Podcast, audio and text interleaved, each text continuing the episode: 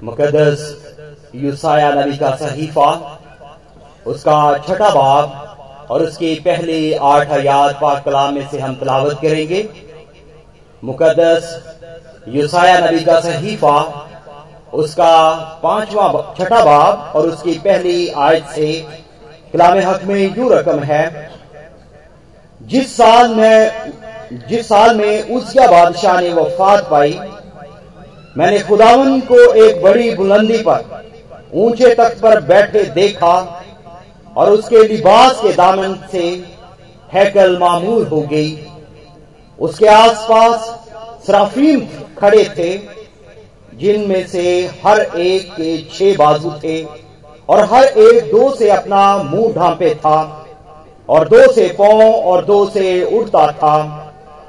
और एक ने दूसरे को पुकारा और कहा कुद्दूस कुद्दूस कुद्दूस रबल अफवाज है।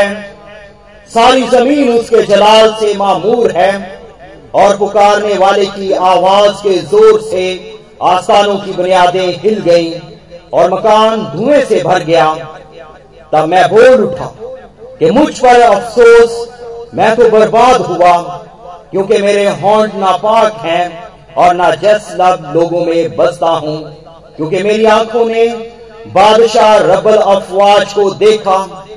उस वक्त सराफी में से एक सुलगा हुआ कोयला, जो उसने दस पना से मजबा पर से उठा लिया। अपने हाथ में लेकर उड़ता हुआ मेरे पास आया और उससे मेरे मुँह को छुआ और कहा, देख, इसने तेरे लबों को छुआ।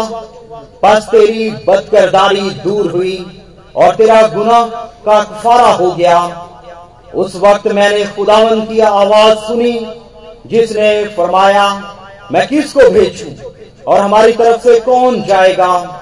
तब मैंने अर्ज़ की, मैं हाजिर हूँ, मुझे भेज। पाकलाम के पढ़े और सुने जाने पर खुदावन की बरकत हो। खुदावन का शुक्र हो। आमीन।